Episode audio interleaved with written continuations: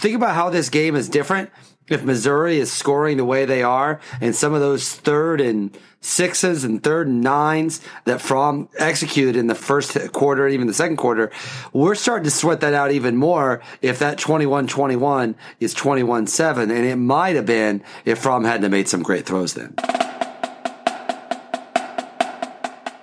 So, how did you feel with 11:34 left in the second quarter, right after Missouri's quarterback Drew Lock heaved his second 63-yard touchdown pass to Emmanuel Hall and tied Georgia 21-21? Well, if you were anything like our very own Tony Waller, you were dismayed, distressed, and concerned about Georgia's chances of putting the Tigers away Saturday night.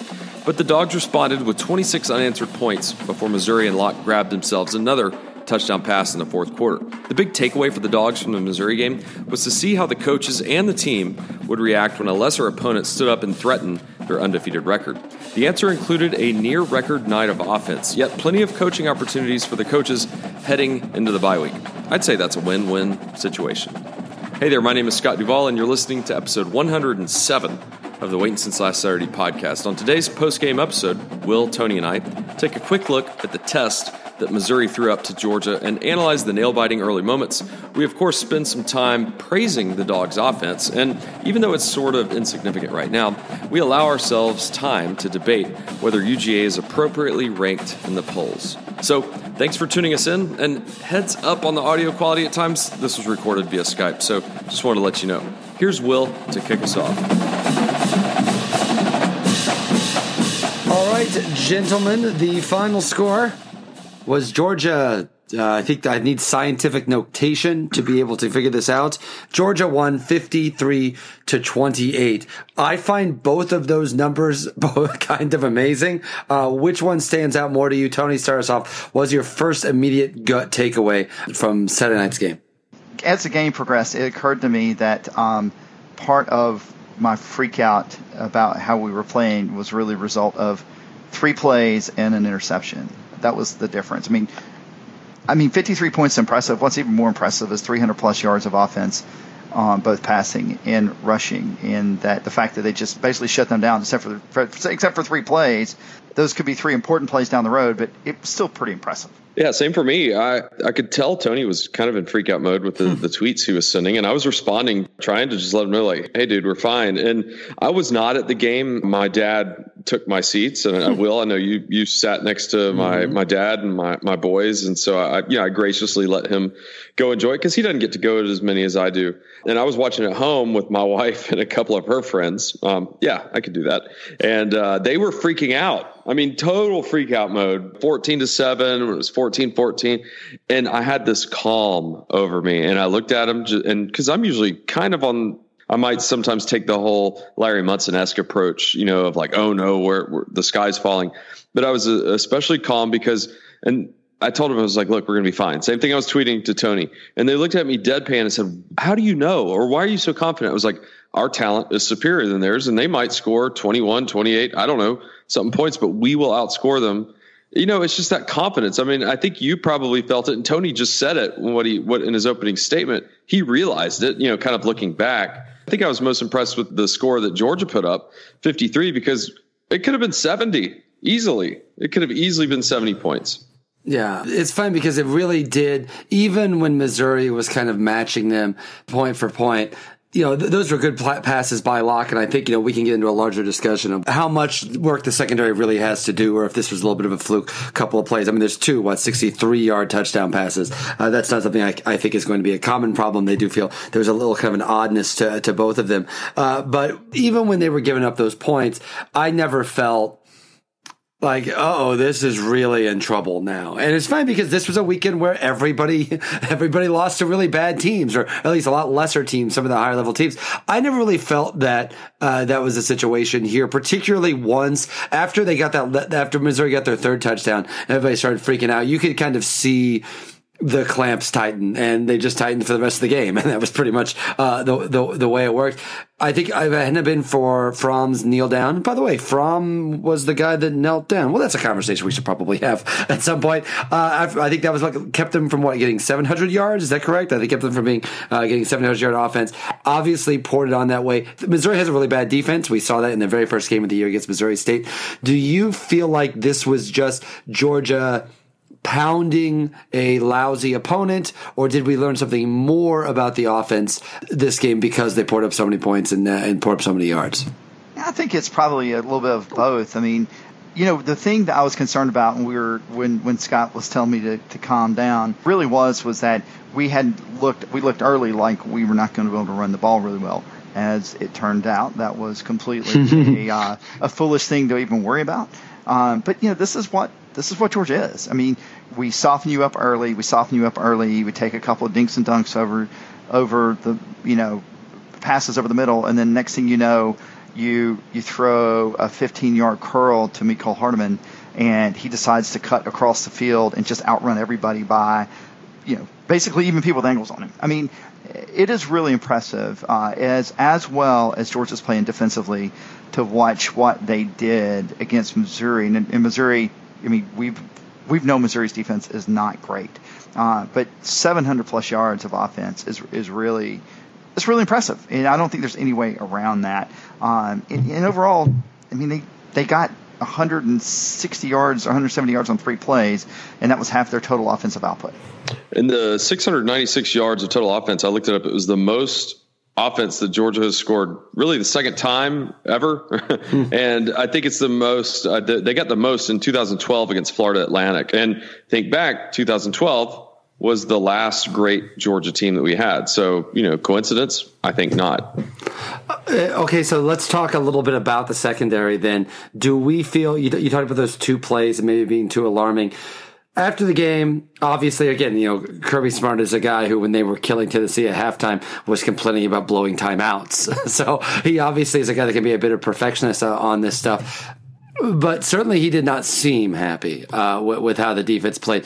Do you feel like there is allotting for the fact that in that it's very it's still possible, particularly from what we saw from Auburn this weekend, that Lock may be the best or the second best quarterback that, that Georgia will face all year, and this is a, certainly a team that's based in throwing the ball, whereas most SEC teams are not but throwing the ball. Should we be alarmed or a little bit more concerned about the secondary, or is this just kind of like uh, a a homecoming game after a lot of emotional ups the last couple of weeks, uh, heading into a bye week, just kind of maybe getting slow started from those guys. Yeah, I think the probably the the biggest takeaway for me is that the secondary uh, still has some room to grow. Uh, both touchdown passes were uh, looked to me. I haven't rewatched it. Looked to me like they were switch routes, and um, somebody lost coverage and, and well realized a, a step too late and Drew Lock has the arm to beat you when you do that, especially deep. Um, you know, Scott, you talked about is is it Jay Moore? Is that how you say the guy's name? Uh, they called the passes. I have to go back and look. I don't remember. Uh, oh, I'm sorry, Emmanuel Hall's the one that called the passes. You do have to keep in mind that Georgia's defense still has room to grow. Those explosive plays are the kind of things that kill you when you get in a close game, which is actually what I was worried about. In that um, second touchdown pass they scored, they were playing a deep cover three, and McGee didn't bail. He didn't start bailing. He was playing tight coverage, and so all it took was for Hall to just kind of do a swim move and you know stutter step and get by him.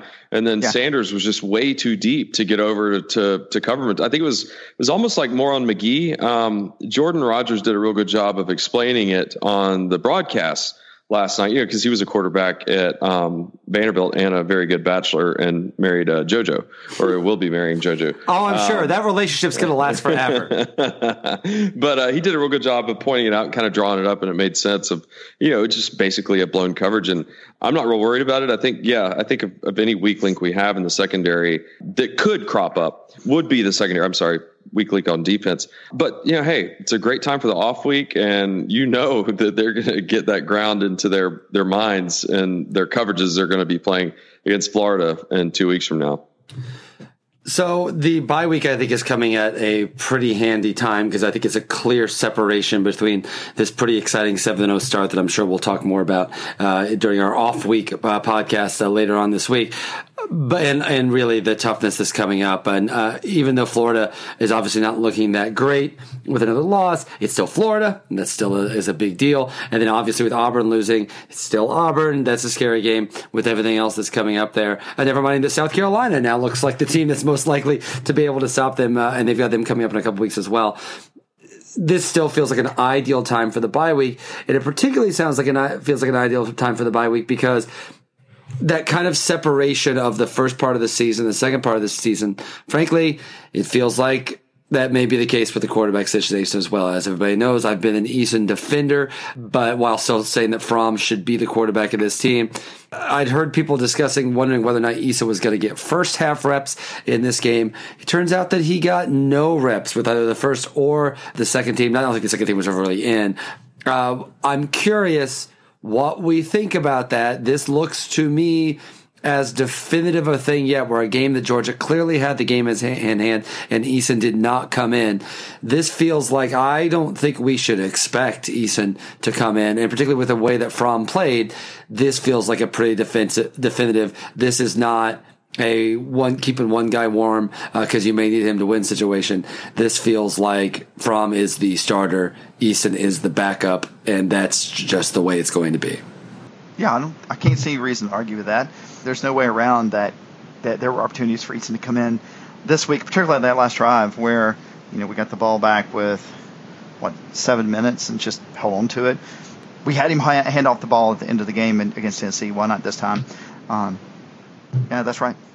It's also worth noting Fromm was awesome. Uh, that, obviously, that first interception, I, I, try, texted you guys uh, saying, well, you know, it's a good thing Eason didn't throw the interception or people might have been mad, uh, which I, I, I, couldn't resist that joke. But Fromm was so good the rest of the way that I can't, uh, I, I couldn't push that too much because that, that interception was, was bad. But think about how this game is different if Missouri is scoring the way they are and some of those third and sixes and third and nines that Fromm executed in the first quarter, even the second quarter, we're starting to sweat that out even more if that 21-21 is 21-7. And it might have been if Fromm hadn't made some great throws then. I think the trust that you're seeing the coaches have in Fromm now do indicate that he is 100% the guy.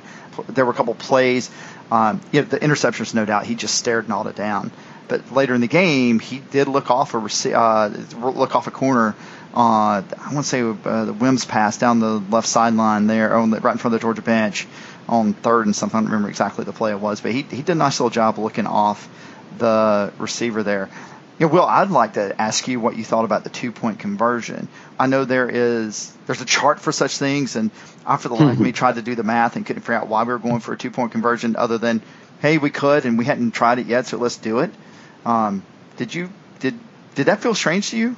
It felt like still trying to figure this out. Like, listen, this was the definitive. Fromm's the dude. We've all been waiting for an opponent to say, okay, we obviously you guys can run. Uh, and for the first half of this game, until the run game really uh, broke through, that was clearly what Missouri was just trying to do. Like, okay, we're going to make Fromm beat us. And I think that the coaching staff recognized that and be like, okay, Fromm's rolling right now. This is a situation he's going to come into. Eventually, there's going to be a two point conversion that we're really going to need. Let's make sure he can run this. And I think that that as much as anything I felt was it feels like whenever Eason has come in late, like like look what look what uh, got Eason in trouble in the Vanderbilt game. Uh, it was Kirby and the staff saying we've got to make sure to get him a rep that we want him to have in case we ever need it. Like it's clearly something they regularly want to have. I found it telling that in this game, that two point conversion, that was the let's get Fromm a rep that he otherwise isn't getting that we're going to need him to have in the future. I thought that was very telling. I at this point, you know, at, this point, I feel like the days of coaches getting so angry about uh, running up the score or not taking it easy, it feels like a, that that almost feels like maybe it's becoming a little bit more of a relic. I think everybody understands that even when you whether you're winning by a lot or losing by a lot, every moment in game time is training for a future moment and practice for a future moment. So it seems like coaches are getting less angry about that anymore. I certainly did not sense a Missouri. I mean, like, listen every Missouri fan I know is just waiting for basketball to start. so, so yeah. I don't think that like anyone's too offended uh, by anything that, that, that, they have going on right now. But I do think I think that's what that's about, and I understand why they did it. Yeah, I think that's probably right. And you you have you talk about having the opportunity to having the opportunity to, to practice some things. Kirby got all over the receiver there. I don't remember who it was, but there was a Kirby, uh, the receiver clearly ran the wrong route. They were trying to fade, and that's a good point. You know, that's the fade is a very important play controversial play, but very important play inside the five yard line. But you know, one of the one of the fun things about Saturday, we did have some Missouri people come by and we'll say they are just the nicest people. I mean, they really are. It's so they're so they're so Big Ten. Midwesterners are awesome. Midwesterners are good people. Midwesterners are wonderful human beings. Always remember that. And particularly, and I, Missouri, I think, was the best kind of Midwesterner for Southerners in that they did not challenge the Southern Southerners at all. They're just like, beat us. We know. Again, we're waiting for basketball to start. I'd like to talk a little bit uh, on the show later this week. Speaking of basketball, the kind of unveiling of segment uh, this week will be kind of an interesting thing as well. But uh, yeah, Missouri people are nice people, and you definitely don't have to worry about them taking over the stadium, particularly when you're one in five coming in. Did they not even bring their band? I didn't see them. I didn't think they were there. No, Nope. They did not That's bring their band. Hey Tony, I got a question for you. What what were you doing on those first two kickoffs by Rodrigo? freaking out. Are you serious? Well, the first one, the first was just the first one was just short. The second one it was like a knuckleball, some Yeah. sort of wacky. I think he just mishit the ball twice because he really got it together. Matter of fact, at the end, it was like, what's that nine in a row now or something? I don't know how many kickoffs we had, but um, yeah, I was I was a little I was a little put aside by it. And any of y'all, uh, and also I wanted to hear both of y'all's thoughts on the fact that Penn State is idle this week. I did notice that Georgia is 15 points south of uh, Penn State, uh, being you know Georgia's in the third position, Penn State's two. The fact that they didn't play, are they just getting you know just a, an attaboy or accolades for not getting passed during an off week? I mean, I think it's. I think, frankly, is uh, the way Missouri is right now. Georgia and Penn State kind of both had an off week. I think in the eyes of everybody. Like, I don't think I don't think Georgia's going to get any extra points for uh, for for winning this game that Penn State doesn't get for for for not playing. So, uh, and it's funny because you know we talk about Penn State. Yeah, they're number two right now. Check out what they've got coming up. They have they are home against Michigan this week, and then at Penn State the week after that. So if Georgia. They're, Uh, they're playing themselves.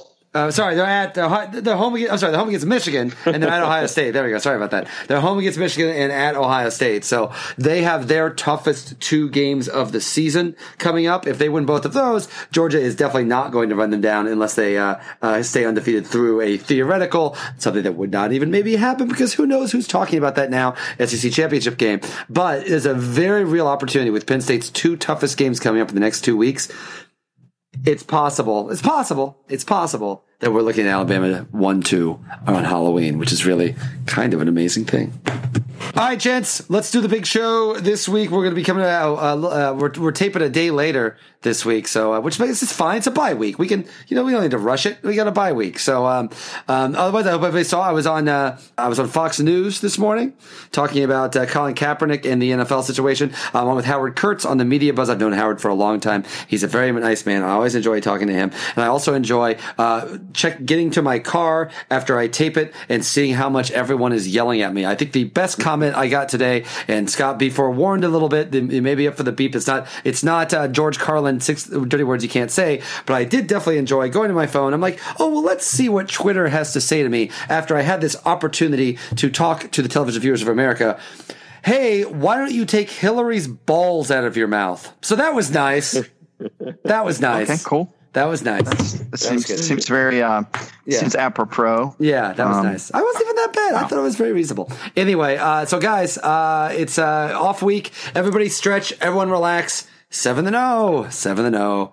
Everybody take a break. Now they're now they're they're they're still bowl eligible, even if it turns out that App State uh, has to go down a level.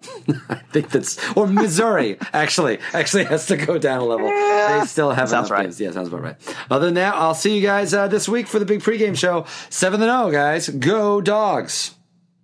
Go dogs. And thanks so much for listening. Even though the dogs are taking the week off, the three of us will be back this week for our preview podcast. What will we be previewing? I'm not exactly sure, but we will be answering some of your questions that have been submitted via iTunes on our podcast feed. Better way of saying that is, I guess many of our gracious listeners, including some of you listening right now, have left us a podcast review and rating. And in the review, they've asked us a couple questions, which we will gladly answer as you keep leaving them. And thanks for all of you who have done this. And if you haven't yet done it and have an iPhone available or know someone that has an iPhone, that would be awesome if you could do so. Or if you want to send us a question to answer on the show via Twitter because you don't have an iPhone, just hit us up at WSLS Podcast. Make sure to also follow us on Instagram and Facebook because we are putting content up on those sites as well. Enjoy your off week. You deserve it. We deserve it. The dogs deserve it. The coaches deserve it. We'll check in with you in a few days for our next preview podcast, and we'll see you on campus next month. Georgia wins 53 28 with almost 700 yards of total offense. What a performance. As always, go dogs.